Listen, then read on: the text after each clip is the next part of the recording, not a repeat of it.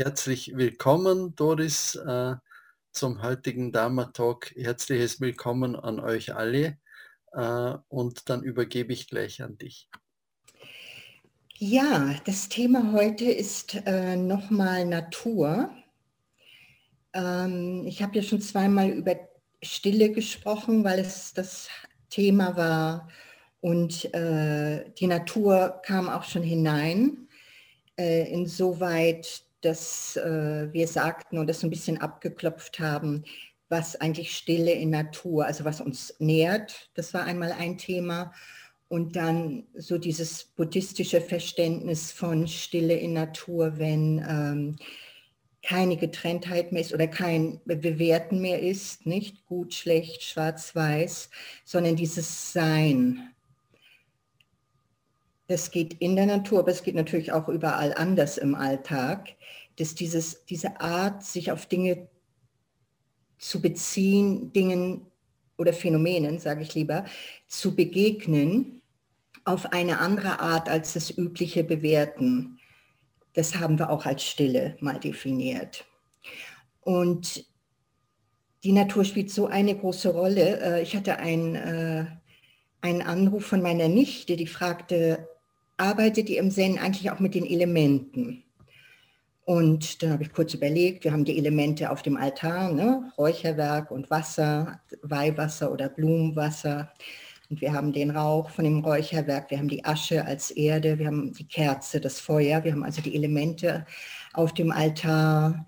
Das war eine Sache, dann konnte ich sagen, ja, und in der Meditation erleben wir eben auch die Beruhigung der Elemente, das sich dann so äußert in kleinen Blitzen, wenn sich das Feuerelement im Körper beruhigt und so weiter. Also wir haben direkt natürlich auch mit den Elementen in der Meditation zu tun, wie sie dann aufscheinen. Oder wenn wir das Gefühl haben, dass wir schweben, das wäre dann das Luftelement. Und dann ist noch mal was ganz anderes passiert. Also von ihr kam diese Anfrage nach den Elementen und die sind für mich reine Natur. Und ähm, ich habe so die letzten Wochen gemerkt, mehr als je zuvor, dass ich eine Sehnsucht hatte, ähm, meine Hände in der Erde zu haben. Ich habe ja lange auf einer Farm gelebt, Green Gulch Farm oder auch am Felsentor oder am Purek haben wir immer auch mit der Erde zu tun, mit dem Garten oder mit der Farm zu tun. Und ähm, nach dem Sommer hatten wir hier auch unser Beet nicht mehr in Wien. Und ich hatte so eine richtige Sehnsucht nach Natur. Da dachte ich, oh, oh, es ist wieder soweit. Genug Stadt, obwohl ich Wien liebe. Ähm, aber da war wirklich so ein Zug hin, ich, ich muss in die Natur. Okay, schauen wir mal, wie sich das weiter ergibt. Und äh, also jetzt habe ich ein bisschen mehr Schwerpunkt Natur als Stille und am Schluss bringen wir sie wieder zusammen, die beiden Aspekte. Und dann, also es war meine Nichte, die nach Natur fragte, dann mein eigenes Bedürfnis nach Natur. Und dann hörte ich äh, gerade gestern einen Vortrag und der hat mich so aufgebaut und berührt. Und da ging es auch um Natur, dass ich den unbedingt mit euch teilen möchte. Also ich würde den etwas zusammenfassen und euch am Ende dann auch in den Chat schreiben, falls ihr sie googeln wollt und mehr von ihr hören wollt. Das war so aufbauend nochmal, ähm, Natur generell und unser Bezug zur Natur und in der Natur sein, äh, dass ich das gerne mit euch teilen möchte. Und es geht sehr, sehr weit. Es geht ähm, auch um Weltbilder. Also ich kann die Namen jetzt einmal sagen, um sie zu nennen und nachher schreibe ich es auf. Die Freie, Frau heißt Ursula Sigezi und ich bin auf sie gekommen über Pioneers of Change. Das ist eine Plattform hier in Österreich gestartet äh, in Mödling bei Wien in Niederösterreich, ähm, die Interviews machen, nur positive Interviews mit Menschen, die etwas aufbauen, gerade etwas Neues aufbauen, entweder schon länger dabei sind oder auch ganz neu. Und es geht um Ökologie, es geht um Wohnprojekte, es geht um Wirtschaft, es geht um Kommunikation, es geht um unser ganzes Sein und um neue Ansätze. Die Schweizerinnen kennen es vielleicht noch nicht, das, die Plattform. Pioneers of Change, Pioniere der Veränderung auf Deutsch. Und Bruder David ist auch regelmäßig Sprecher dort und wird interviewt. Der hat auch gerade jetzt wieder auch einen Talk, äh, einen Vortrag, den man auch kostenlos hören kann auf der Plattform, auf der Webseite von den Pioneers of Change. Und ähm, ich bin inspiriert worden von Ihnen, Ursula Sigezi zu suchen, wegen Ihres Vortrags. Sie fing damit an zu sagen, dass wir von der Natur lernen können. Warum? Wir sehen in der Natur, dass es sich ständig wandelt und wie wir auch letztes Mal über Tiere oder über dieses unser Sein, wenn das gut klappt, unser Sein, bloßes Sein und nicht Scheinen, dass ähm, wir dann sind, wie wir sind. Wir lernen von Tieren und anderen Wesen, die sind, wie sie sind und es ist ein Teil, den wir uns abschauen können. Äh, die Natur lebt kooperativ, sie ist in diesem ständigen Wechsel äh, flexibel, entwickelt sich weiter. Ja, es sterben Teile ab, es kommt etwas Neues, ja, sie überleben Brände oder ähm, Lava, Vulkanausbrüche, vielleicht ist mal etwas begraben, aber irgendwann sprießt wieder etwas Neues oder das Alte kann sich wieder heraus äh, drücken aus dieser Erde. Wir finden auch noch viel in Mythen und Märchen von diesem früheren Bezug, den wir als Menschen mal hatten in der Natur, mit der Natur und natürlich in den äh, indigenen Völkern. Wenn wir äh, mit denen ein bisschen leben, über sie lesen, uns mit ihnen beschäftigen, sehen wir auch dort ganz klar einen ganz anderen Bezug zur Natur, als wir ihn momentan haben. Es war hier auch mal anders natürlich. Wir haben hier ja auch Vorfahren in Europa, die indigen waren und die hatten natürlich auch einen ganz anderen Bezug. Ähm, nicht die Kelten und so weiter, die Weisheit der Kelten. Und wie gesagt, in Märchen, im Mythos finden wir oft noch diesen alten Bezug zur Natur. Also nur Stichworte sind die Hexe oder Hänsel und Gretel gehen in den Wald, Rotkäppchen geht in den Wald, ins Dunkle. Ähm, Schneewittchen geht in den Wald und trifft auf die Zwerge. Sie treffen auf Wesen wie Zwerge und Hexen und Wölfe äh, und wachsen. Nicht? Sie kommen erwachsen aus dem Wald heraus. Also da finden wir auch ähm, den Bezug zur Natur, dass er uns hilft, reif zu werden, erwachsen zu werden. Dann hat die ähm, Ursula Segezi unterschieden, was heißt eigentlich, wenn wir jetzt sagen, vielleicht kommt etwas Neues, wir sind in einer Transformation oder wir wollen Transformation, hat sie nochmal definiert den Unterschied von Veränderung, bloße Veränderung gegenüber Transformation. Und sie sagt, bei Veränderung trage ich einen Sessel, einen Stuhl im Zimmer umher, von rechts nach links, gebe ihm einen anderen Standort. Und Transformation wäre, das wäre bloße Veränderung. Der Sessel selber verändert sich nicht, ne? er wird nur woanders platziert. Und äh, Transformation wäre, dass der Sessel entweder vielleicht auseinanderfällt, zusammenbricht, weil er altert, oder aber wir nehmen ihn auseinander und bauen ihn neu zusammen. Das war so ihr Bild für Transformation versus Veränderung. Also etwas wirklich Neues gegenüber etwas ähm, eigentlich nur ein bisschen überdecken und eigentlich mit dem Alten etwas Neues probieren, indem ich ihn woanders hinstelle. Nicht? Für mich war ein anderes Bild, ähm, ich dachte damals, dass eine große Rettung wäre, äh, Gasolin, also Benzin aus ähm, Bio, aus Biomais oder so, also Biogas aus äh, Mais. Und ähm, bis mir dann auffiel, bis ich dann gelesen habe, ja, das hat Monokultur zur Folge. Also eigentlich haben wir dort auch im Guten. Wir meinten es gut und haben gesucht, wie können wir uns retten und die Erde vielleicht auch nicht zu ausbeuten, nicht immer nur Öl nehmen, nehmen, nehmen. Ja, und dann haben wir aber eigentlich den Stuhl nur herumgetragen. Wir haben das Problem verlagert, weil nur Maisanbau in Südamerika bedeutet halt Monokultur, bedeutet wieder ganz andere Probleme und Herausforderungen kreieren. Wir haben also das Problem nicht wirklich an der Wurzel erfasst, was wahrscheinlich in Fragestellen von Autos und unserer Infrastruktur und so weiter wäre. Haben wir noch nicht gemacht. Wir bleiben an der Oberfläche mit unseren Lösungen. Und äh, diese Art der Lösungssuche hat mit unserem Weltbild zu tun.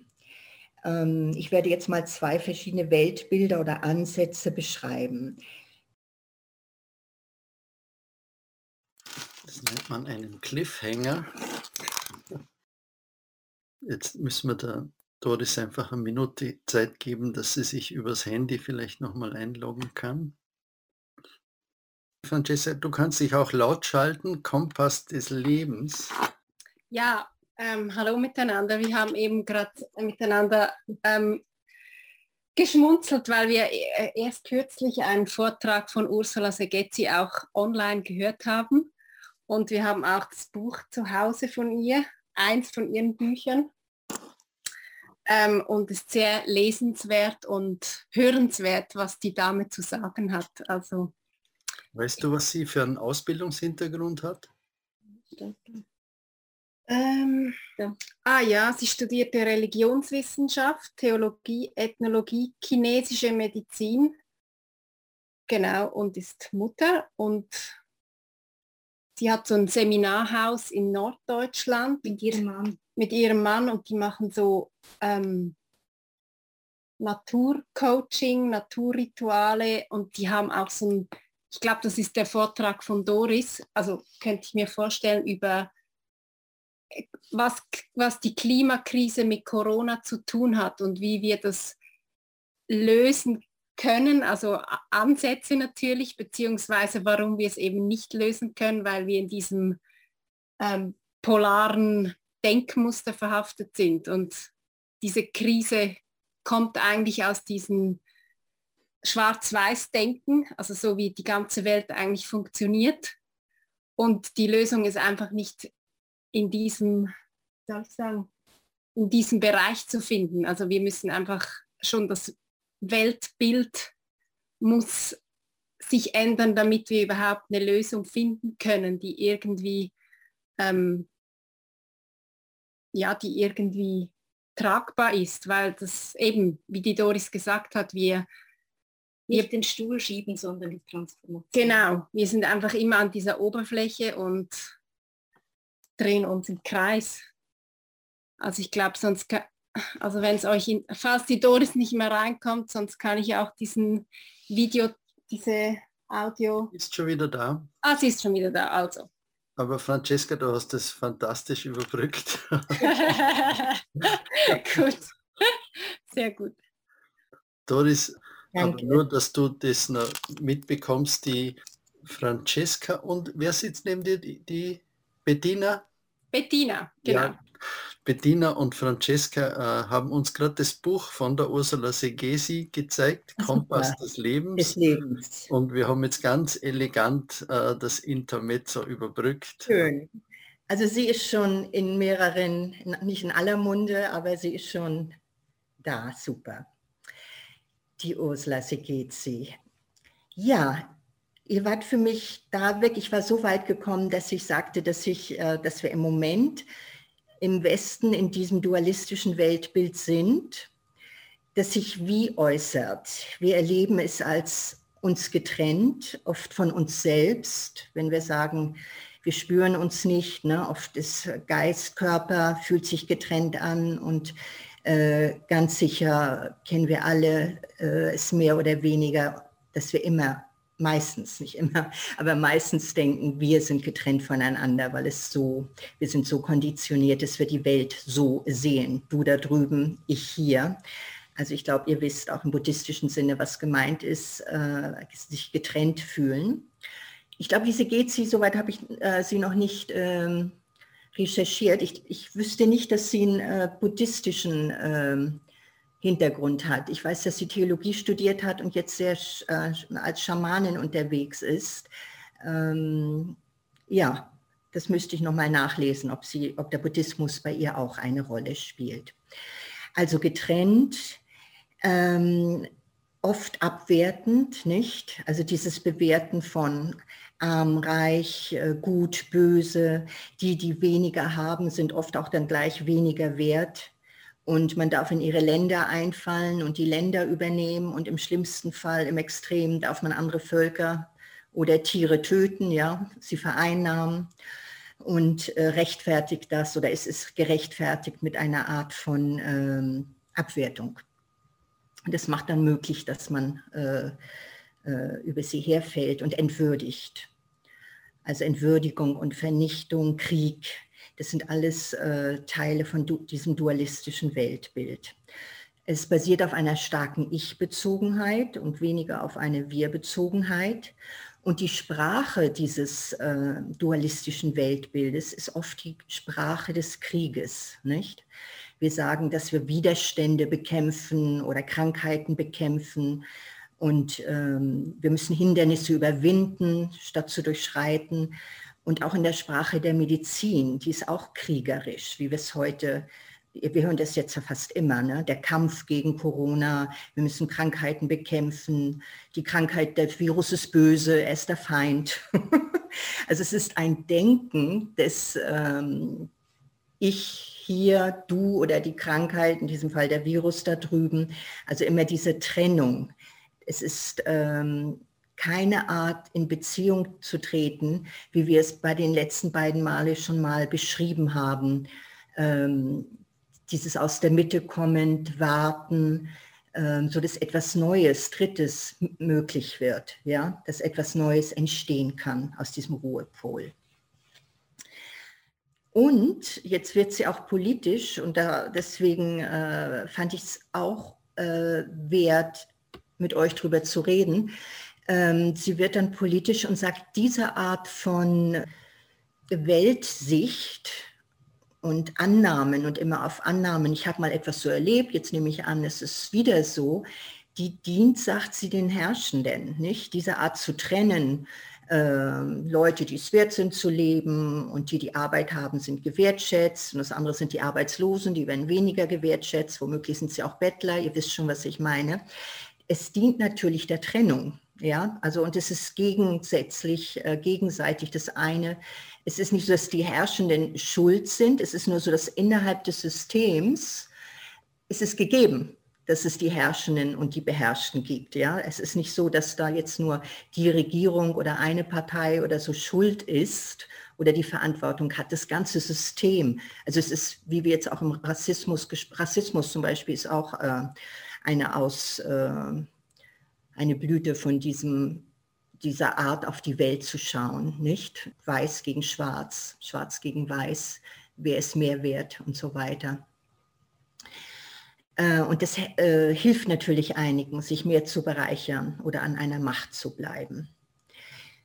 Was ist das andere Weltbild? Das andere Weltbild nennt sie das polare Weltbild. Sie sagt, es wird gar nicht verneint, wir leben auf einer dualistischen Ebene auf dieser Welt und in der Natur gibt es auch Polaritäten, aber da ist es mehr gemeint nicht als Gegensatz und innen und außen oder nur das eine und nicht das andere oder eins ist mehr wert. Sie sagt, äh, die Natur kennt auch Pole, so wie wir die Jahreszeiten kennen, nicht? Kalt, warm, heiß und so weiter. Es sind auch Pole und Extreme, aber die wechseln sich ab. Die gehen ineinander über und sie haben miteinander zu tun, sie sind dynamisch und sie wechseln ineinander über. Also wir kennen das Prinzip auch von Yin und Yang, dass es etwas Ergänzendes gibt und nicht nur das eine oder das andere. Man könnte auch sagen, dass das erste Weltbild entweder oder ist und das zweite Weltbild das sowohl als auch. In, dieser, in diesem zweiten Weltbild ist die Sprache die der Geschwisterlichkeit. Alle Wesen haben ihre Würde. Und auch die Gesundheit ist ähm, so gesehen, ähm, wenn ich herausfalle aus diesem Prinzip und aus dieser Ordnung von, dass wir alle gleich viel wert sind, äh, dass wir uns wertschätzen, dass wir miteinander arbeiten statt gegeneinander, dass wenn wir herausfallen aus einer Ordnung, dass dann Krankheiten kommen um uns darauf hinzuweisen, Leute, hier ist etwas, äh, jetzt als Bild, ne? hier ist etwas nicht in Ordnung. Wir sind herausgefallen. Wir ähm, bekämpfen etwas wie diesen Virus oder in den letzten Jahren, es war ja nicht so, dass wir dann keine nicht andere Sachen hatten. Ne? Einige erinnern sich noch an AIDS oder SARS und es gibt Grippe, bei denen äh, viele Menschen sterben und, und, und, und. Es gibt immer andere Formen von Krankheiten oder Krisen, Katastrophen. Und äh, sie sind dann der Feind, nicht? Die müssen beherrscht werden und wir müssen uns schützen. Also unsere Haltung ist die des uns schützen müssens. Und wir müssen eine Lösung finden. Wir möchten Und dann sagt sie, ähm, der Winter, wenn wir jetzt an die Jahreszeiten denken, Frühling, Sommer, Herbst und Winter, ist der Winter die Jahreszeit, die die, der die Schale ist. Und Winter steht tatsächlich für die Krisen, das Dunkle, die dunkle Nacht. Da, wo wir aushalten müssen, ertragen müssen, wo das Neue noch nicht da ist und das Alte geht nicht. Also ich glaube, wir sind gerade jetzt gemeinsam, wenn wir noch so im Lockdown sind, ist es ziemlich, ein ziemlich gutes Bild für das, wo wir gerade sind, nicht? Dieses noch nicht das neue Wissen und das Alte geht nicht mehr. Wir sind ratlos. Im Buddhismus hat das allerdings auch was sehr Positives, dieses Nichtwissen, weil wir wissen, dass die Haltung des Nichtwissens im Buddhismus äh, zulässt, wenn wir es halten können, dieses Nichtwissen, dass etwas Neues entsteht, dass wir nicht sofort in Aktion gehen, nicht sofort lösungsorientiert sind. Also es ist eine ganz andere Haltung, ja, die nicht passiv ist, die erstmal abwartend ist, aber die dann in Hand, sie lässt Handlungen kommen und geschehen. Meine Schwester sagte letztens zu mir, ich denke immer, ich muss noch was tun, damit das Neue in die Welt kann. Was soll ich denn tun? Ich weiß nicht, ich habe immer das Gefühl, ich tue zu wenig. Und ähm, ja, dann haben wir gefunden, also ich weiß, was sie meint, aber für mich ist noch, ich fühle mich nicht aufgerufen zu tun mit diesem Neuen. Es ist mehr so, ich habe das Gefühl, ich muss noch warten. Ich nenne es ein bisschen die Füße noch stillhalten, noch warten, weil so viel arbeitet, was, was sich noch finden will und entstehen will. Und äh, dann gibt es ein äh, Mythos, es gibt eine, ein Bild dazu, zu diesem, dieser Art von Sein oder auch zu Krankheiten. Es gibt die, ähm, eine Maya-Göttin, Ishtil, und die hat einen Vogel auf der Schulter sitzen, der heißt Mut. Und äh, wenn die Menschen aus, diesem, aus dieser Harmonie herausfallen, dann schickt sie den Vogel also nicht aus Bestrafung, sondern zur Erinnerung. Ey Leute, ihr seid aus dieser Harmonie, aus der Balance herausgefallen. Schaut doch nochmal, überdenkt nochmal, kehrt zurück zur Harmonie. Ja, und dieser Vogel ist, glaube ich, im Moment für uns Corona.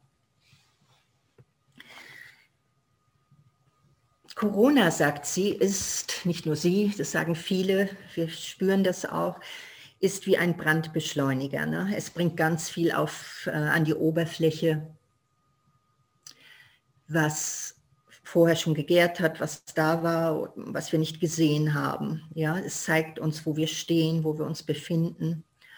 Und plötzlich gibt es auch staatenweise große Maßnahmen. Auf einmal sind Dinge möglich, ne, wie die Flugzeuge zu stoppen und so weiter, wissen wir alles. Ähm, auf einmal sind Dinge möglich, die, deswegen nenne ich es auch, äh, wenn das möglich ist, sind ganz andere Dinge auch noch möglich. Also ich fand diesen ganzen Vortrag sehr positiv ähm, und inspirierend, dass es, ähm, ja, dass uns diese Sachen zeigen, dass andere Dinge auch möglich sind. Also es gibt dieses dritte Neue, es ist möglich. Wir befinden uns im, noch in diesem Winter, in diesem schwierigen Tiefpunkt der Schale, wie sie es nennt. Und sie sagt, dass oft die Tendenz ist in unserem äh, äh, Weltbild, dass wir diese schwierige Phase überspringen wollen. Wir wollen da nicht wirklich durchgehen und verharren, nicht? Wir wollen nicht im, Dunkelwald, im dunklen Wald sein und Erfahrungen machen, die unangenehm sind, die wehtun. Ne? Hänsel im Käfig wird gefüttert und so weiter oder ähm, Aschenputtel oder Goldmarie, nicht? Äh, oder bei Frau Holle, die Frauen, die dann in den, tief in den Brunnen hineintauchen und äh, arbeiten, den Alltag kennenlernen, dienen. Willst du mir dienen? fragt Frau Holle. Ja, ich will dienen. Also ich will durch den Alltag gehen, ich will arbeiten, ich will auch an mir arbeiten. Also unsere Tendenz ist dieses Lösungsorientierte und wir wollen oft einen Sprung machen und, und dieses Ausharren in der Dunkelheit am liebsten überspringen. Und mein Aufruf wäre eigentlich dieses Nichtwissen und diesem Winter zu vertrauen, dass auf den Winter ein Frühling kommt und wieder ne, etwas sprießt und dass sich die Natur auch selber oder auch Krankheiten, Gesundheit, wir haben Selbstheilungskräfte die kommen überhaupt nicht, also sie kommen nicht so wirklich zum Vorschein, wenn wir überspringen wollen und schon wieder zudecken mit Antibiotika, mit Impfen, mit, mit, mit. Ja? Ich meine, jeder von uns trifft ihre eigenen und seine eigenen Entscheidungen, aber ich wollte mal anregen zu überdenken, wie schnell wir impfen, wie schnell wir zur Pille greifen, zu Pillen greifen, zum Arznei greifen und so weiter. Oder auch wie schnell wir zu spirituellen Antworten greifen, um etwas zu erklären. Ja, wir wollen uns, wir brauchen Hilfe und wir wollen halt uns vielleicht irgendwie retten und äh, machen da diesen Sprung, statt in der Tiefe nochmal zu bleiben.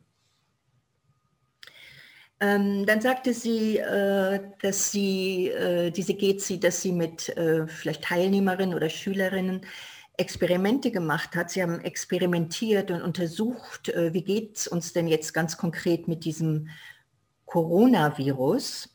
Und sie haben Kontakt aufgenommen mit dem Coronavirus, so wie wir letztes Mal oder vorletztes Mal oder auch in den Kursen äh, oder bei, in der Meditation im Sasen in Kontakt sind mit Gefühlen, mit Gedanken, mit unseren körperlichen Impulsen.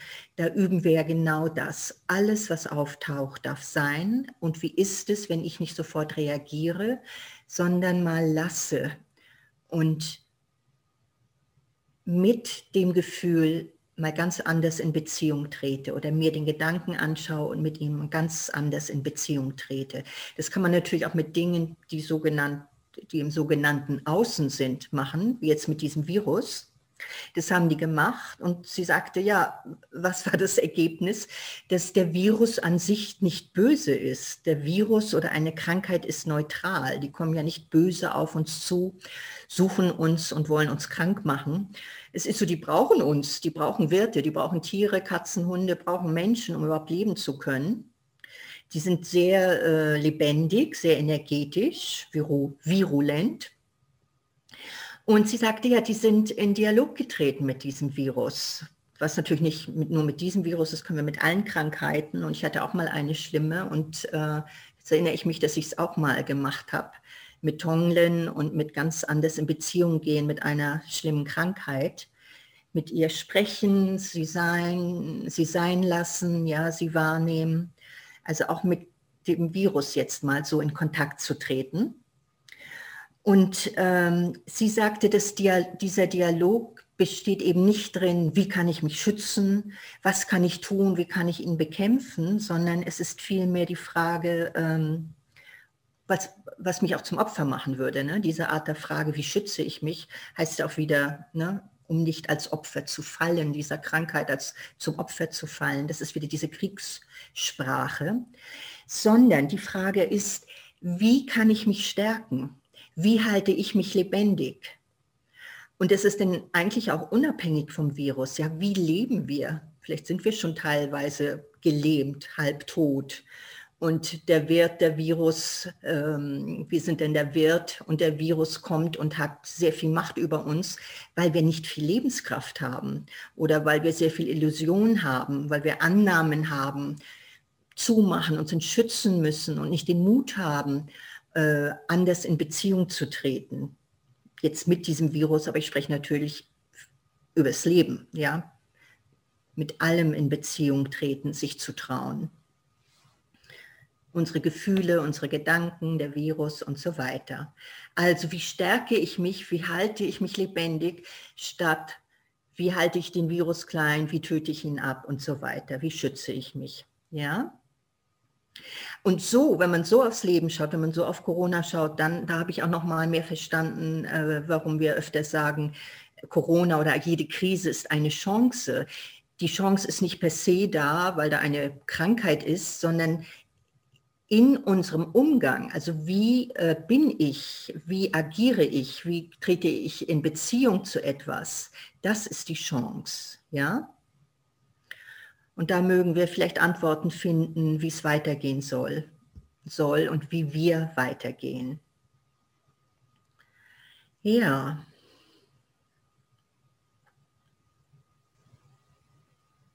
Ja, vielleicht lasse ich es mal da. Sie hat dann auch noch ein bisschen erklärt, warum jetzt Verschwörungstheorien, die natürlich auch nur ein Teil sind von dem ersten Weltbild, weil es ist ein anderes Extrem. Und sehr viel mit Schuldzuweisung zu tun hat. Ne? Regierung ist schuld und so weiter. Und ähm, sie sagt, sie will dem auch gar nicht so, es ist nicht so, dass da gar nichts dran ist, dass es auch Verantwortlichen gibt. Aber nochmal, das ganze Bild ist größer, nämlich äh, in was für einem System wir leben, in was für einem Zusammenhang wir leben. Und ähm, ja, dass es nicht um Schuldzuweisung gegen Einzelne, schon gar nicht gegen, gegen Einzelne gibt, darum kann es nicht gehen, sondern zu schauen auf unser System, wie wir miteinander leben. Eigentlich das gesellschaftliche Bild. Ne? Ja, und sie ging so weit, dass sie sagte, dass dieses Nichtwissen, diese Ratlosigkeit, ich sage dann Nichtwissen, weil wir das als Buddhisten eher kennen, das ist ein Tor, es ist ein spiritueller Raum. Ne? Das wussten wir schon vom Nichtwissen her. Und ähm, der ist ja nicht einfach da. Wir haben das Glück im Buddhismus, dass wir mit diesem Denken äh, in Kontakt kommen. Aber das sind nicht so viele, die das sehen können als Chance oder als spirituellen Raum, wo wirklich etwas ganz Neues entstehen kann. Und um jetzt nochmal den, den Bogen zu Ende zu führen, dass Natur, dass wir als Natur, das Viren als Natur, wenn wir sagen, ich glaube, letztes Mal habe ich das äh, Zitat gebracht, ähm, dass wir uns als Menschen empfinden, die auf einem spirituellen Weg sind, dass wir aber eigentlich spirituelle Wesen sind in menschlicher Form. Also und so wie wir spirituell sind, also Spirit sind, Geist sind, Seele sind, wie ihr es auch immer nennen wollt, das gilt natürlich für die ganze Natur. Es gilt für den Wald, es gilt für das Meer, das gilt für die Wüste, das gilt für Gebirgslandschaften. Also jedes einzelne Insekt, für das gilt es und für ganze Landschaften und für ganze äh, Habitats gilt das, für ganze Gemeinschaften in der Natur. Dass wir eigentlich ja alle aus diesem gleichen, wenn nicht sogar aus demselben, weiß ich nicht, was jetzt das richtige Wort ist, aus dem gleichen äh, Urstoff sind. Wir sind alle Spirit, Geist. Und wir sind Natur. Und dass wir, wenn wir uns das nochmal klar machen oder vor Augen halten und dann mal schauen, wie wir Natur begegnen, dass das so ein Unterschied ist, so ein Bruch ist, dass ich wirklich glaube, dass dieser neue Bezug, also, also dieser neue Weg auf die Natur zuzugehen und zu verstehen und es so zu sehen, dass wir wirklich aus einem und demselben Stoff sind. Einige von uns haben es vielleicht schon in dem Verständnis Tieren gegenüber und ich wollte es jetzt nochmal ausweiten auch auf die, äh, die Pflanzenwelt, Mineralien, auf den Rest der Natur auch. Ja. Und letztes Mal hatte ich den Hartmut Rose genannt, der eben sprach von äh, resonieren mit der Natur, ne? nur noch mal zur Erinnerung, statt Ausbeutung, ich glaube, das wollen wir eh nicht. also wir wollen keine ausbeuterischen äh, Beziehung, ausbeuterische Beziehung zur Natur und wir wollen das andere wäre eine romantische äh, Beziehung zur Natur, die ist auch nicht immer sehr hilfreich, weil das ist etwas verklären oder schön machen und vielleicht auch das Problem nicht sehen. Wäre also dieser dritte Weg, der Resonanz, des Tanzes zwischen Natur und uns, also eigentlich zwischen Natur und Natur, ne? zwischen dem Tier und uns, zwischen dem Baum und uns und ja, vielleicht geht es dann auch zu dritt, zu viert in der Gruppe. Ja, also ich war so berührt von diesem äh, Vortrag, dass ich grundlegend, und ich möchte das einfach auch für mein Leben, ganz anders auf, nicht nur auf Natur schauen, sondern mit Natur sein.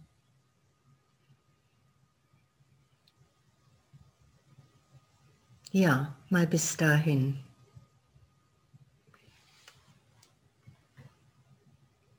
Danke und danke auch der Technik. Danke Computer, dass du durchgehalten hast.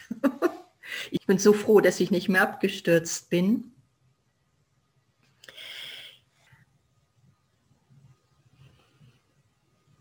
Und ich würde auch so weit gehen zu sagen, dass Stille und Stille in Natur was wir manchmal so als äußeres Bild haben, nicht? wo wir dann die Natur benutzen, sagte ich letztes Mal. Eigentlich ist es auch ein bisschen, was die Natur benutzen, um zur Stille zu kommen, um aufzutanken und so weiter. Es ist eigentlich auch ein Benutzen der Natur.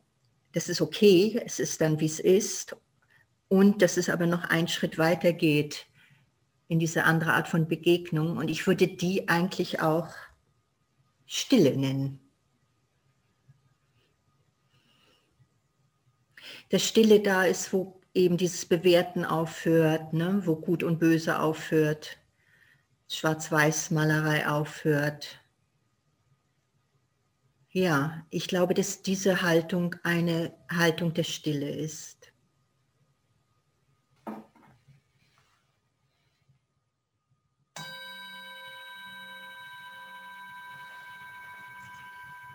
Ja. Mögen wir als spirituelle Wesen fähig sein, in Beziehung zu treten mit allem anderen,